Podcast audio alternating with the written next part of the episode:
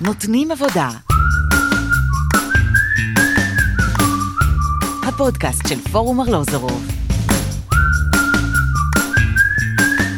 שלום לכולם, אני עמית בן צור, מנהל פורום ארלוזורוב ומכון יסודות, ואנחנו בפרק נוסף של הפודקאסט נותנים עבודה. אנחנו נחבר לכם בין מחקר פורץ דרך לחיים עצמם. פורום ארלוזרוב הוא מכון מחקר לעיצוב מדיניות חברתית וכלכלית, שהוקם על ידי הסתדרות העובדים החדשה, כמכון עצמאי ומקצועי ללא כוונות רווח. המטרה שלנו? לסייע למקבלי ההחלטות בישראל באמצעות מחקר וידע מתקדמים ומבוססי נתונים, בגיבוש אסטרטגיה ומדיניות שתממש את זכותם של כל תושבי ישראל לתעסוקה הוגנת, איכות חיים מכבדת ושוויון הזדמנויות. והיום נדבר על ביטחון תעסוקתי. כדי להבין למה גם במאה ה-21 אנחנו צריכים ביטחון תעסוקתי, נמצא איתנו היום שי ויינבלום, חוקר תחום יחסי עבודה בפורום ארלוזורוב, שכתב את הסקירה המקצועית שלנו בנושא.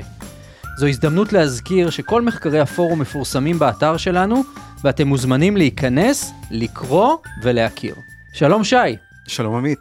כשאמרו לי, שני לנדאו אמרה לי שהנושא של הפרק היום זה ביטחון תעסוקתי, נזכרתי בזה שסיפרת לי שאבא שלך עבד 43 שנה באותו מקום עבודה, זה נכון? אמת ויציב. ובעצם גם אמרת לי שכתוצאה מזה הוא אף פעם לא חשש אה, מאיפה תגיע המשכורת, שזה שהוא צריך לחפש מקום עבודה חדש, מה הוא יעשה בשבוע הבא. היה לו ביטחון שהוא יוכל לפרנס אתכם, את המשפחה שלו, בכבוד ולאורך זמן. אבל אנחנו יודעים שהעולם מאז קצת, קצת השתנה, ואנשים מחליפים עבודה בתדירות הרבה יותר גבוהה, כל כמה שנים, לפעמים אפילו פחות מזה. ומקומות עבודה גם עצמם, המעסיקים, לא מחפשים בהכרח עובדים לכל החיים. אז לדבר על ביטחון תעסוקתי 2023, האלף השלישי, זה לא קצת מיושן? תראה, קודם כל אני אגיד, אבא שלי הוא לא איזה תופעה יוצאת דופן. אני נולדתי וגדלתי בקריית חיים בשנות ה-80, וכולנו היינו ככה, השכנים שלי וההורים שלי והחברים שלי, כולם, כל ההורים שלהם עבדו במקום עבודה אחד גג, שניים, כל החיים שלהם, והם אה, לא פחדו שיפטרו אותם, והם עבדו באותו מקצוע ובאותו תחום ואצל אותו מעסיק. ולכן כשניגשנו לעבוד על, הסקירה הזאת של ביטחון תעסוקתי, אז באופן טבעי, דבר ראשון ניגשנו לסיפור אה, הקביעות. וכשהתחלנו לצלול לתוך החומר הזה של ביטחון תעסוקתי, אז גילינו עולם שלם ורלוונטי ונחוץ גם היום שעדיין קורה והדיון סביבו קורה. לצערנו, ישראל נמצאת אה, הרבה מאחורי המדינות המפותחות בנושא הזה. רגע, עולם שלם אמרת, כאילו יש פה באמת משהו שהוא עדיין רלוונטי לישראל, לעולם ב-2020, תסביר לי את הדבר תראה, הזה. ממש ככה, עולם שלם. אה, בוא נתחיל מההתחלה. ביטחון תעסוקתי בעצם מורכב אה, משני חלקים, או משני גורמים, ביטחון בעבודה וביטחון בתעסוקה. ביטחון בעבודה זה מה שאנחנו מכירים זה מערכת היחסים עם המעסיק ומקום העבודה. במקום העבודה הספציפי שאתה עובד בו עכשיו. כן ובעיקר עוסק בהיבט של אה, הגנה מפני או הגנה מרבית מפני פיטורים חד צדדיים או שירותיים או בלתי צפויים. השני עוסק בשאלה מה קורה אחרי שאני מאבד את מקום העבודה שלי ולפני שאני מוצא מקום עבודה חדש. איפה נכנסת המדינה כדי לסייע לי להתקיים בכבוד בזמן שאני מובטל ומסייע לי להשתלב חזרה בשוק העבודה. אז רגע נעשה סדר. ביטחון בעבודה זה כשאני מדבר על מקום העבודה שלי, mm-hmm. ואיך אני דואג, איך המדינה דואגת, איך אנחנו כחברה דואגים לזה שלא יוכלו ככה להיפטר ממני מהיום למחר. וביטחון תעסוקתי זה מה שקורה כשאין לי עבודה, או כשאני חושב אולי לעזוב את מקום העבודה ולעבור למקום עבודה אחר, ואיך אני חי באותו זמן, ואיזה כלים נותנים לי כדי להצליח למצוא מקום עבודה חדש. אז בואו רגע נתעכב על החלק הראשון, על ביטחון בעבודה. מה היום בעצם קורה בישראל בביטחון בעבודה? כי אני יודע, כולנו יודעים, שמצד אחד לא כל כך קל לפטר אה, בישראל, אני שומע הרבה מאוד טענות שקשה מאוד למעסיקים לפטר עובדים, ונורא חוששים, צריך שימוע וצריך הודעה מוקדמת, ואולי העובד יכול לתבוע אותם כי הם לא פיטרו אותו אה, כמו שצריך, ואז יש אה, אה, בעיות, כי אם אני עסק קטן, איך אני אתמודד עם... אה, זה נכון? במילה אחת לא. אה, כאילו אתה רוצה שאני ארחיב על זה אז אה, החוק היבש או חוקי העבודה מגינים על פיטורים אה, של אוכלוסיות מאוד ספציפיות נשים בהיריון או בטיפולי פוריות משרתים במילואים חושפי שחיתויות וכן הלאה וכן הלאה וכן הלאה אבל מבחינת האוכלוסייה הכללית אין בעצם הגבלה חוקית על פיטורים. כלומר היסטורית, ובמידה מסוימת גם עם פחותה היום, המדינה השאירה את הנושא הזה של הגנה מפיטורים לארגוני עובדים כמו ההסתדרות, שיעגנו את זה בהסכמים קיבוציים, ולבתי הדין לעבודה שיעגנו את זה בפסיקות ובהלכות אה, אה, וכן הלאה. המדינה באמת מתערבת, במדינה בישראל מתערבת באופן מאוד מאוד מצומצם בהגנה מ... אה, מפני פיטורים או בהגבלות על פיטורים, לאוכלוסייה הכללית, מה שיש לנו היום מבחינה חוקית זה פיצויי פיטורים והודעה מוקדמת, שזה מעין תג מחיר על פיטור עובדים, ומבחינת פסיקה של בית, פסיקות של בית הדין יש לנו את הליך השימוע, שזה משהו שנוסד בהסכמים קיבוציים והורחב על ידי בית הדין לכל העובדים, לכל העובדים במשק, אבל הדברים האלה שהם כאילו אמורים לגרום למעסיק לחשוב פעמיים, הם, הם לא באמת הגנות, כלומר אם אתה חושב על הסופרמרקט השכונתי ברחוב שלך, אם בעל הסופר רוצה לפטר את הקופאית, כי היא פשוט לא מתאימה לו, אז אם היא לא חלק מאוכלוסייה מוגנת, או אם לא היה משהו שהוא ממש ממש אה, פגום בהליך הפיטורים, אז אין, אין, אין לה הגנה, אי אפשר למנוע את הפיטורים האלה, והמעסיק יכול פשוט לפטר אותה. אז אתה אומר בעצם שמצד אחד, כן יש איזשהן הגנות מינימליות כאלה, כדי שהפיטורים לא יהיו מהיום למחר בלי שום, mm-hmm. שום הסבר, אבל מצד שני, מעסיק שרוצה לפטר, יוכל לפטר בסופו של דבר, גם אם זה במקום עבודה יותר מוגן, ובטח כשזה במקום עבודה שאין בו שום הסכם קיבוצי ואין אה, ארגון עובדים שמגן עליך. אבל בעצם אולי היום, העובדים הצעירים, הם לא רוצים להישאר במקום אה, עבודה אחד, הם רוצים מעצמם. להחליף מקומות עבודה אה, כי לא מתאים לו מקום עבודה הנוכחי, או לה היא רוצה אה, אה, לעבור ל, למקום אחר. הם רוצים את מה שאנחנו יודעים ואוהבים אולי הרבה פעמים לכנות גמישות. אנחנו רוצים גמישות בתעסוקה שלנו. אז אם העובדים לא בהכרח רוצים את זה, וגם המעסיקים אנחנו מבינים שזה אולי קצת, קצת מקשה עליהם, אז למה אתה חושב שצריך, והאם אתה חושב שצריך דווקא כן לדחוף לשם? תראה, אני חושב שיש פה מצב שבו שנינו אומרים דברים שהם נכונים. יש עובדים, או הרבה מאוד עובדים צעירים, יותר או פחות, לא רוצים לעבוד באותו מקום עבודה למשך שנים. מצד שני, עובדים, גם עובדים צעירים, רוצים ביטחון תעסוקתי. בסקר שוק העבודה שעשינו בפורום ארלוזרוב, מצאנו שכלל האוכלוסייה עובדת, כולל עובדי הייטק, שהם כאילו הסמל של עובדים שפשוט אה, זזים ממקום למקום ומרוויחים כל הזמן יותר, ציינו שביטחון תעסוקתי, או שהביטחון שלא יפטרו אותם, זה המאפיין הכי נחשק בעבודה מבחינתם, יותר מקידום, יותר משכר גבוה, יותר משעות עבודה גמישות. רגע, רגע, רגע, בוא נעצור הלאה. את זה, כי אמרת פה משהו מאוד מאוד מפתיע, ושאנחנו לא רואים אותו, לא שומעים עליו. Mm-hmm. אתה אומר, כששאלו את העובדים מכל הגילאים, מכל הסקטורים, mm-hmm. מכל המאפיינים הדמוגרפיים, מה הכי חשוב להם במקום העבודה, אתה אומר, הם לא אמרו דבר ראשון, הוא הכי הרבה שכר, או תנאי העבודה אה, במקום העבודה, הם אמרו, הביטחון שלא יפטרו אותם ככה סתם. כן, 87 אחוז. לא, אנחנו לא מדברים פה על אה, רוב אה, קטן של העובדים, אנחנו מדברים על רוב מוחלט של העובדים. גם במגזר הפרטי גם וגם במגזר הציבורי. גם במגזר הציבורי ובעיקר, שוב אני אחזור על זה, גם בהייטק. גם בהייטק לא בהייטק. לא רוצים שיפטרו אותך מחר בבוקר. Mm-hmm. והדבר הזה מבחינתי, או מבחינתנו, או לכל אחד שמסתכל על זה, מראה שגם היום אנשים מאוד חוששים מאבטלה, הם חוששים לאבד את הפרנסה שלהם, הם רוצים שהיא תהיה להם הגנה, והדבר הזה באמת נוגע להיבט השני שהזכרנו קודם, של אה, ביטחון אה, בתעסוקה, אותה אה, רשת ביטחון שהמדינה מעמידה, שדואגת לי גם אם אני מאבד את מקום העבודה שלי, בזמן שאני, לפני שאני מוצא עבודה חדשה. וכאילו, המקום שבו המדינה אומרת, אנחנו פה בשבילך. וזה ישר המדינה, או שיש עוד איזה שלב אחד קודם שגם המעסיק יש לו עניין אז בזה? אז באמת, לפני שאנחנו קופצים לדבר על המדינה, אז בואו אני אתן לך דוגמה אה, אחרת, אה, לדרך שבה מעסיק יכול לפטר עובדים ועדיין אה, לדאוג לביטחון שלהם. בשוודיה יש אה, גופים שנקראים אה, מועצות הביטחון בתעסוקה, שמעסיקים אה, פונים אליהם במקרה שהם מתכננים פיטורי המוניים, אם זה צמצום או ארגון מחדש, דברים כאלה. הם נכנסים בשלב מוקדם והם יחד עם ארגוני העובדים והמעסיקים, דואגים לייעוץ תעסוקתי, כלומר הם נותנים הצעות להכשרת מקצועיות לעובדים שהולכים להיות מפוטרים, הם עוזרים להם לחפש מקום עבודה חדש, הם יכולים לתת להם גם תוספת לדמי האבטלה במקרים מסוימים. והדבר הזה הוא, הוא כל כך מוצלח, כי הם נכנסים בשלב כל כך מוקדם של התהליך, אז שיעורי ההצלחה שלהם הם מאוד גבוהים.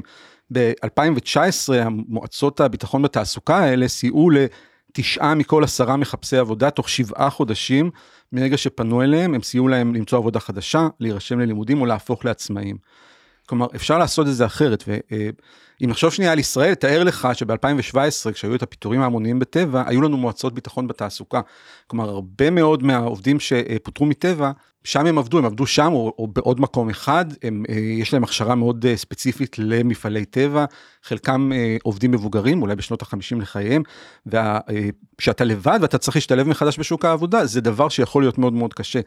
תהליך כזה או גוף כזה הוא לא עוזר ל-100% מה, מהעובדים, אבל הוא עוזר להרבה מהעובדים, והוא בטח עוזר יותר ממה שעזרו למפוטרי טבע.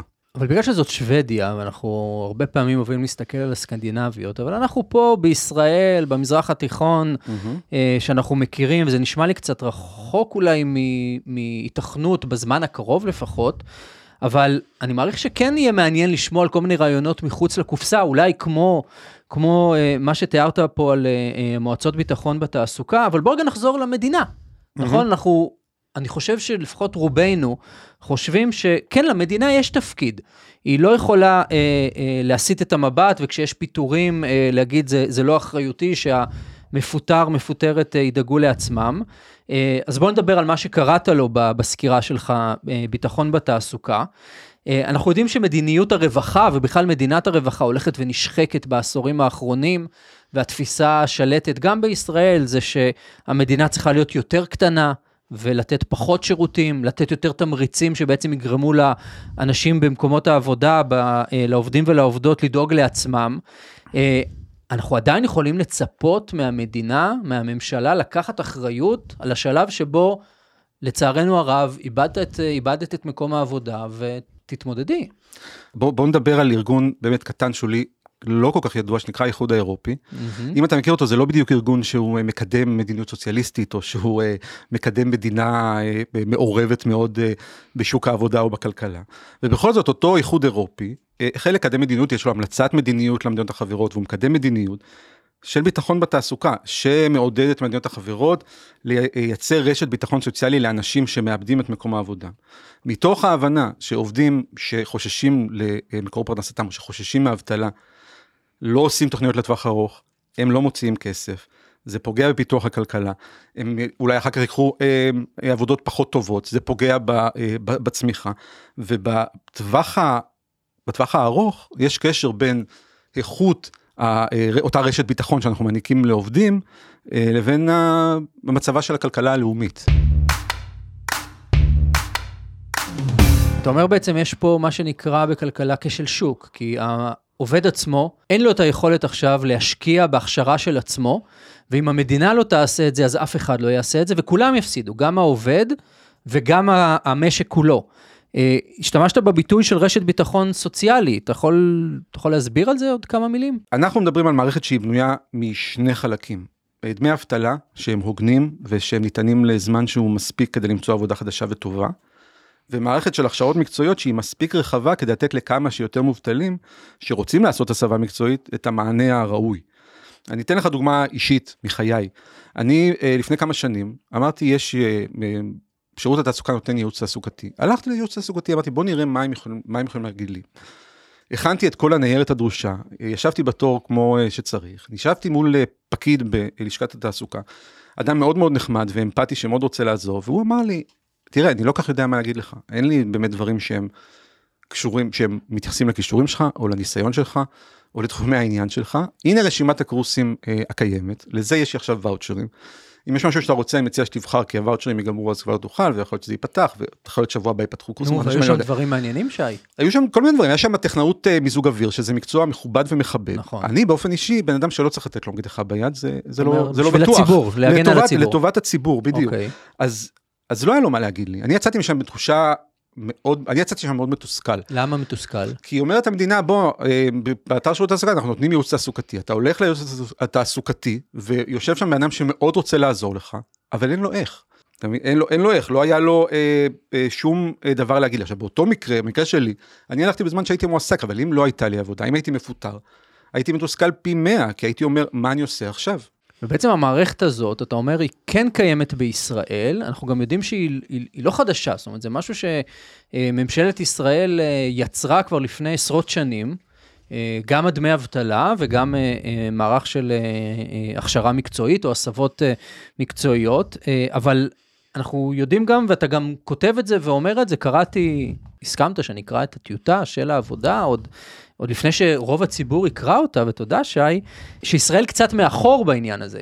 מה קרה שם תראה, בדרך? אז קודם כל אתה צודק, דמי אבטלה בישראל יש מאמצע שנות ה-70 ומערכת הכשרה מקצועית יש מסוף שנות ה-50, אבל היא לא אה, התקדמה באופן שהוא אה, הולם במהלך השנים, כלומר בישראל, ב-2003 היה אה, בישראל משבר כלכלי והייתה את האינתיפאדה השנייה וכן הלאה, והייתה תוכנית להצלת אה, כלכלת ישראל.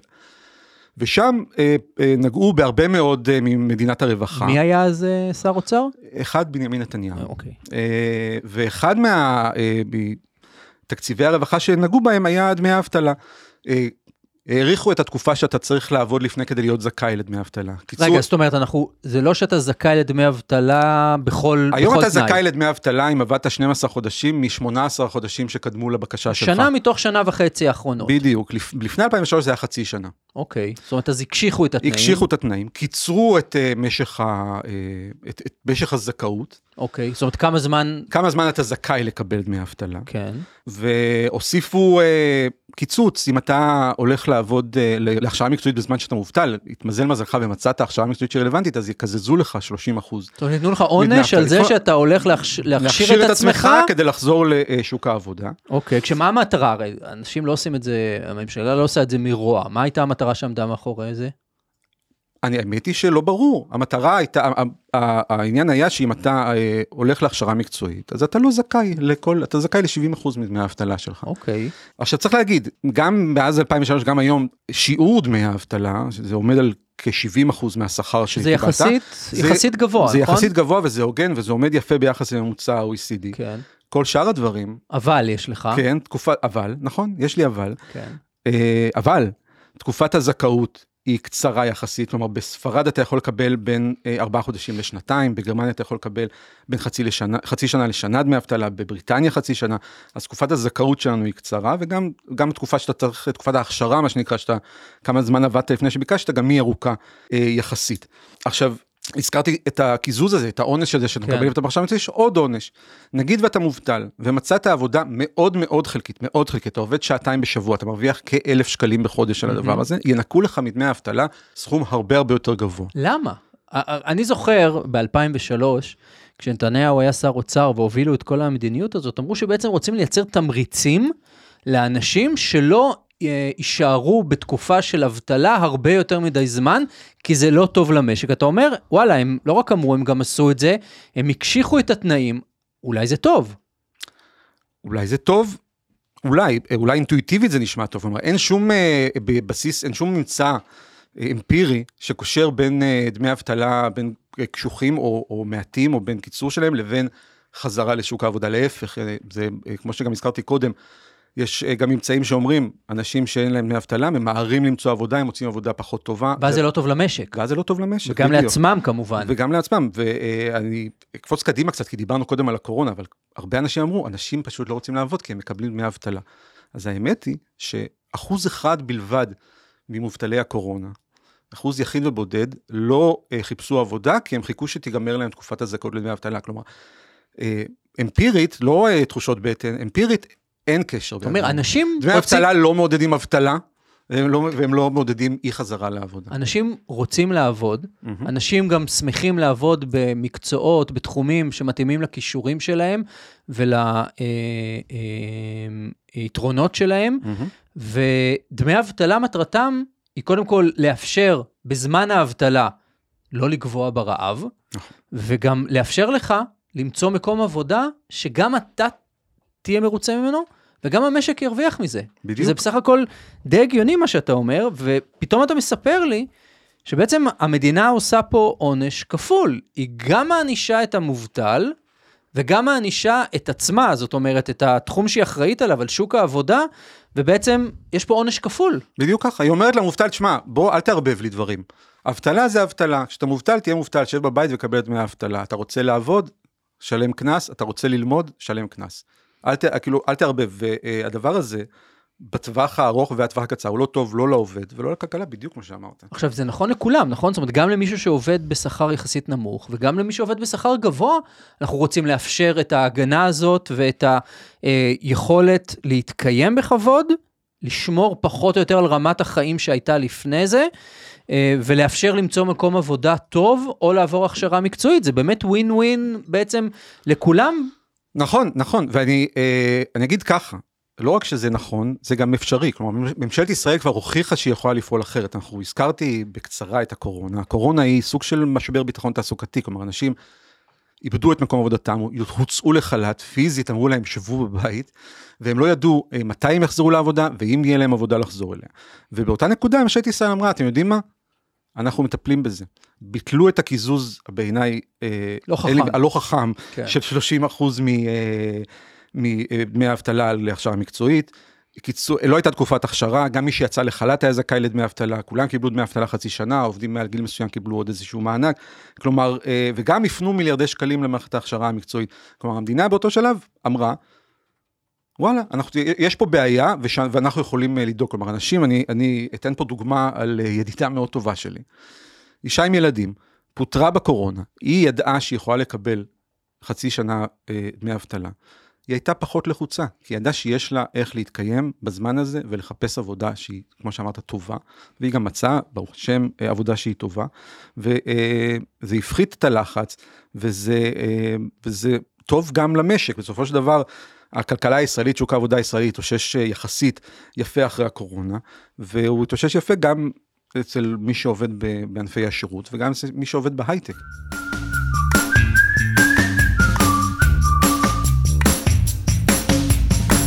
זה נשמע, שי, ממה שאתה מספר, שהממשלה יודעת שאפשר ואולי גם צריך אחרת, אה, ושבאמת אה, ניסו בזמן הקורונה לייצא מדיניות שהיא אה, שונה ממה שהיה בשני העשורים ש, שלפני, לגבי ביטחון בתעסוקה, אבל אנחנו גם יודעים שיש איזשהו, איזושהי רתיעה של אנשים מה, מהדבר הזה שנקרא הכשרות מקצועיות. כי אולי זה, יש איזושהי סטיגמה שמדובר בסוג של הסללה למקצועות מאוד מאוד מסוימים שמאופיינים או בשכר נמוך, או שמדובר רק בעבודות כפיים. אה, למה אני, אם אני עכשיו במצב של עיבוד מקום העבודה, אני בכלל אלך להכשרה המקצועית הזאת, שנגיד המדינה רוצה לתת לי, אבל סיפרת מה יש שם? אז אני רוצה לחלק את התגובה שלי לשניים. קודם כל, באמת, מדינת ישראל הוכיחה שהיא אה, יודעת שאפשר אחרת, והיא יכולה אה, אחרת, אבל היא גם הוכיחה שהיא לא תמיד רוצה אחרת. כלומר, צריך להגיד, כל ההטבות האלה שדיברנו על דמי האבטלה, כולן בוטלו זו אחר זו עם דעיכת משבר הקורונה, גם הקיזוז אה, אה, של אותם 30 אחוזים בדחיפת משרד האוצר הוחזר, וגם אה, חלק ניכר מהמיליארדים שהוקצבו בקופות הקורונה להכשרה מקצועית בסופו של דבר לא נוצלו. ואם כבר מדברים על הכשרה מקצועית אתה צודק יש את הסטיגמה הזאת אה, של הכשרה מקצועית אבל אה, צריך גם להבין מצד שני שהתעשייה בישראל עדיין צריכה עובדים. צריכה עובדים מכל מיני סוגים וחלק אה, מהבעיות של מערכת ההכשרה המקצועית בישראל זה שהיא לא בהכרח מחוברת לצרכים של שוק העבודה והיא לא בהכרח מחוברת למעסיקים. ב-2021-2022 ממש לא מזמן היה פרויקט של אה, אגף להכשרה מקצועית במשרד העבודה עם התאחדות התעשיינים של uh, הכשרה מקצועית שהיא רלוונטית ושהיא בהתאם לצרכים של המעסיקים והיא uh, לפעמים on the job training, הכשרה במקום העבודה ועם uh, איזושהי תוכנית של השמה של הבוגרים. וזה היה uh, מאוד פופולרי ולמעשה זה היה כל כך פופולרי שאחרי חצי שנה התקציב פשוט נגמר והתוכנית הסתיימה. אנשים באו ואמרו היי שמעתי שיש תוכנית עכשיו. אמרו כן נכון אבל נגמר לנו הכסף. כלומר הכשרה מקצועית זה לא בהכרח uh, או להיות מנעולן או שתלך עכשיו ללמוד לתכנת. יש באמצע ספקטרום מאוד רחב של מקצועות שמתאימים לכל מיני אנשים, לא כל אחד, כמו שלא כל אחד צריך להיות הייטקיסט, לא כל אחד צריך להיות, אה, אה, לא יודע מה, מפעיל מכונה או רתח או, אה, או חרט. אבל יש אנשים שזה מתאים להם, גם בדברים כמו אה, אה, נהגי אוטובוס, יש מחסור עצום בנהגי אוטובוסים. כלומר, זה הכל מקצועות מכבדים מכובדים עם שכר טוב, שיכול להיות שיש אנשים שרוצים לעסוק בהם, אבל אין מערכת של הכשרה מקצועית שנותנת להם אה, אה, מענה לדבר הזה. אתה מציין פה שתי נקודות שאני חושב שהן חשובות, שכדי שהכשרות מקצועיות יהיו טובות, מעבר למה שאמרנו לגבי שזה יתאים לעובד, אה, אתה אומר שזה צריך להיות גם מותאם לצרכים של המעסיקים במשק, כי בעצם אנחנו רוצים להשים אותם את, ה, אה, את המובטלים במקומות עבודה קיימים ולא במקומות עבודה תיאורטיים, זה דבר אחד. אני אוסיף אבל שיש גם עניין של נקודת המבט של העובד, אה, וזה עוד לא נכנסנו במחקר שלנו, נקודת המבט של העובד לגבי הכשרה מקצועית היא שונה מנקודת המבט של המעסיק, כי המעסיק רוצה שיהיו לו עובדים טובים למקום העבודה הספציפי שלו, הוא לא מסתכל על מקומות עבודה אחרים. העובד, אפרופו מה שאמרנו בתחילת הפרק הזה, שהוא מחליף עבודות יותר מפעם אחת או פעמיים אה, בחיים שלו, הוא רוצה להסתכל, הוא צריך להסתכל לטווח ארוך ולהגיד, האם אני מקבל עכשיו הכשרה מקצועית שתיתן לי כישורים, מיומנויות וניסיון שיתאים לי גם למקום העבודה הבא הבא שלי. וזה מקום שבעצם המעסיק אומר לעצמו, למה לי להשקיע בהכשרה מקצועית של עובד, שאולי אני לא אהיה זה שנהנה מהפירות. ופה, כמו תמיד, כשיש בעיות כאלה, צריכה להיכנס המדינה, שצריכה ויכולה להסתכל לטווח ארוך, להגיד, אני מבינה שיש פה צרכים שהמעסיק הפרטי, אני לא יכולה ולא צריכה להטיל את זה על הכתפיים שלו, אבל יש פה אינטרס של העובד. וגם אינטרס שלי כמדינה, שהעובד הזה ימצא לו מקומות עבודה טובים, בשכר ראוי, מתאימים לכישורים שלו, ואז אני נכנסת, משקיעה בזה תקציבים, מקימה תוכניות, אה, אולי אפילו דואגת שהתקציבים לתוכניות האלה יהיו תמיד שמה ולא יקוצצו ויגמרו פתאום. יצא לי לא מזמן לקרוא את הסקר החברתי הבינלאומי. אה, ששם שאלו אנשים מכל הגילים והרקעים בעולם, במדינות שונות, מה חשוב להם, מה חשוב לכם בעבודה. ובאופן די מדהים, כולם וכולן, העדיפות הראשונה שהם ענו, שהם סימנו, הייתה הביטחון שלא יפטרו אותי.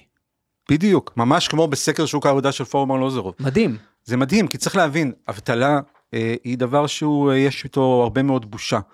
ויש איתו הרבה מאוד ערעור של מקומי בסדר החברתי ומקומי בחברה ואני פתאום לא עובד וכן הלאה. אה, גם אה, אבטלה או אי ביטחון תעסוקתי זה גם נמצא באופן עוד פעם אמפירי שיש איזה השפעה זה גורם לחץ פסיכולוגי ויש השפעה גם על בריאות הפיזית של עובדים ויש לזה גם השפעה מקרו כלכלית כלומר אה, הדבר הזה הוא מאוד מרכזי לעובדים מסיבה טובה זה לא רק שהם אה, חוששים מסיכון הם יודעים ממה הם חוששים. ואני חושב שברגע שאנחנו נייצר איזושהי מערכת אה, תעסוקה אה, הוליסטית אפשר לקרוא לה, שרואה בסיום תעסוקה חלק טבעי ואולי אפילו בריא משוק העבודה, אבל גם שצריך לדאוג לאנשים בתקופה הזאת שהם מובטלים, אז תהיה לנו פה מערכת חברתית שהיא טובה יותר, טובה יותר למשק והיא טובה יותר לעובדים. עכשיו אנחנו נחזור להתחלה, אנחנו כבר לא בשוק העבודה של שנות ה-60, כלומר אנחנו לא בסיטואציה שבה אבא שלי נכנס ב-1960 לעבוד בחברת חשמל ולא יצא משם עד שהוא היה בן 65, אנחנו לא שם. אבל אנחנו בשוק עבודה שהוא uh, גמיש ודינמי ועוד כל מיני כאלה תארים. אז זה לא אומר שביטחון תעסיקתי הוא כבר לא רלוונטי כמו שראינו בסקר הבינלאומי וגם בסקר הישראלי. זה אומר שצריך להתאים את מערכות הביטחון התעסוקתי לשוק העבודה הקיים. בסופו של דבר, גם היום, גם אותו הייטקיסט וגם השליח של וולט, יכול להיות שהם נהנים מהגמישות שלהם, אפילו בטוח שהם נהנים, השליח של וולט זה מתאים לו. זה מתאים לו ויופי, אם זה מתאים לו אז אחלה, אני שמח ואתה שמח והמדינה שמחה. אבל מה יקרה ביום שהוא לא יוכל לעבוד בוולט, או שהוא ירצה עבודה משרדית? הוא ישמח לדעת שהוא לא נשאר באוויר אם פתאום הוא מאבד את העבודה שלו. הוא כן רוצה אה, מידה מסוימת של ביטחון וגם מגיעה לו מידה מסוימת של ביטחון ומגיעה לו ולכלל העובדים ולמשק הישראלי רשת אמיתית של ביטחון תעסוקתי מספק. אז שי, אז הגדרנו בעצם במחקר שלך את המושג של ביטחון תעסוקתי שמורכב משני חלקים, ביטחון בעבודה וביטחון בתעסוקה. ביטחון בעבודה אומר שבמקום העבודה הנוכחי שלי, אני רוצה שלא יוכלו לפטר אותי מהיום למחר, אה, ככה סתם, בלי שום סיבה. ויש פה בעצם ווין ווין גם לעובד וגם למעסיק, כי בעצם, תקן אותי אם אני טועה, עובד שיודע שאי אפשר להיפטר ממנו אה, מעכשיו לעכשיו ככה סתם, אז אה, אה, הוא ישקיע יותר גם במקום העבודה. הוא יכשיר את עצמו, הוא יתפתח, כי וואלה, אם הוא יהיה טוב, יש פה אינטרס גם של המעסיק, זה נכון? זה נכון מאוד, אני, דיברנו כל הזמן מנקודת המבט של העובד, ואני חושב שגם אה, מעסיק שנותן ביטחון בעבודה, אז גם העובדים שלו הם נאמנים יותר, יש להם יותר אמון בהנהלה, הוא יכול גם להשקיע באמת בהכשרה שלהם.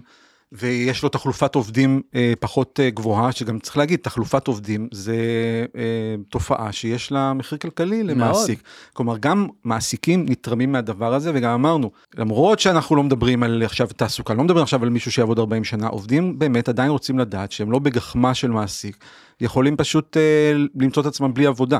כלומר, גם בדבר הזה למדינה, או למדינה, לארגוני העובדים, לבתי הדין, יש, יש עוד מה לעשות. אז החלק הראשון של ביטחון בעבודה הוא זה, ואז גם דיברנו על החלק השני של ביטחון בתעסוקה, שבעצם אומר, אם הגעתי למצב שבו אני מאבד את מקום העבודה שלי, אז בעצם תהיה לי גם אפשרות להמשיך לחיות, Mm-hmm. וגם תהיה לי אפשרות לעבור הכשרה מקצועית שתעזור לי למצוא את מקום העבודה הבא, שיהיה רלוונטי, הכישורים שלי יהיו רלוונטיים לשוק העבודה הנוכחי, האקטואלי, ולא, ולא משהו אה, אה, דמיוני או תיאורטי, וגם יתאים לי, לדברים שאני יודע לעשות ואני טוב בהם, ולא לדברים שאולי מישהו אחר אה, טוב בהם. אז בעצם אנחנו מבינים מתוך מה שאמרת, שלמרות המיתוסים ולמרות מין אקסיומות כאלה שאנחנו שומעים אותם, שביטחון תעסוקתי זה משהו שהוא של פעם, משהו מיושן כזה, אנחנו רואים שאנשים בכל העולם וגם בישראל מאוד מאוד רוצים אותו. אנחנו רואים שיש אה, היבטים שלו שישראל עושה אותם יחסית בסדר, יש היבטים שישראל יש לה הרבה מאוד מקום להשתפר. הרבה פעמים כשאנחנו רוצים להשתפר, כדאי גם שנסתכל אחורה ונזכר במה שפעם עשינו, נעדכן אותו, נהפוך אותו להיות רלוונטי לזמן הזה, אבל אה, לא נבטל אותו, לא נמחק אותו, ואז בעצם יהיה פה את הדבר הזה שאנחנו הרבה פעמים מדברים עליו אה, בפודקאסט הזה ובכלל במחקרים שלנו, של ווין, ווין, ווין. יש ווין למעסיק, יש ווין לעובד, ויש ווין למדינה. וכשכולם מקבלים את מה שהם זקוקים לו, וכל אחד נותן את, ה, את החלק שלו, אז בעצם כולם יכולים להרוויח, וזה בעצם ה, הקסם הזה של יחסי עבודה שמנהלים אותם בדיאלוג, שמגיעים להסכמים ולא מנסים לכופף אחד לשני את הידיים. שי, לי היה ממש ממש מעניין. אה, אני מזמין את כולם לקרוא את המחקר שלך, להיכנס לאתר שלנו, אה, לעקוב אחרינו ברשתות החברתיות, לשמוע את הפודקאסט שלנו וגם לדרג אותו, להגיד וואלה, אחלה פודקאסט. באמת אחלה הזה, פודקאסט. שי הזה היה ממש ממש מרואיין מעולה. אז uh, תודה רבה שי. תודה עמית. להתראות. להתראות. עד כאן הפרק להיום. אם נהניתם, אתם מוזמנים לעקוב ולדרג אותנו בפלטפורמות הפודקאסטים האהובות עליכם ולשתף, כדי שגם אחרים יזכו ליהנות לא פחות מכם. להתראות בפרק הבא. כדי לשמוע עוד, חפשו אותנו ברשתות החברתיות וכנסו לאתר arlozforum.org.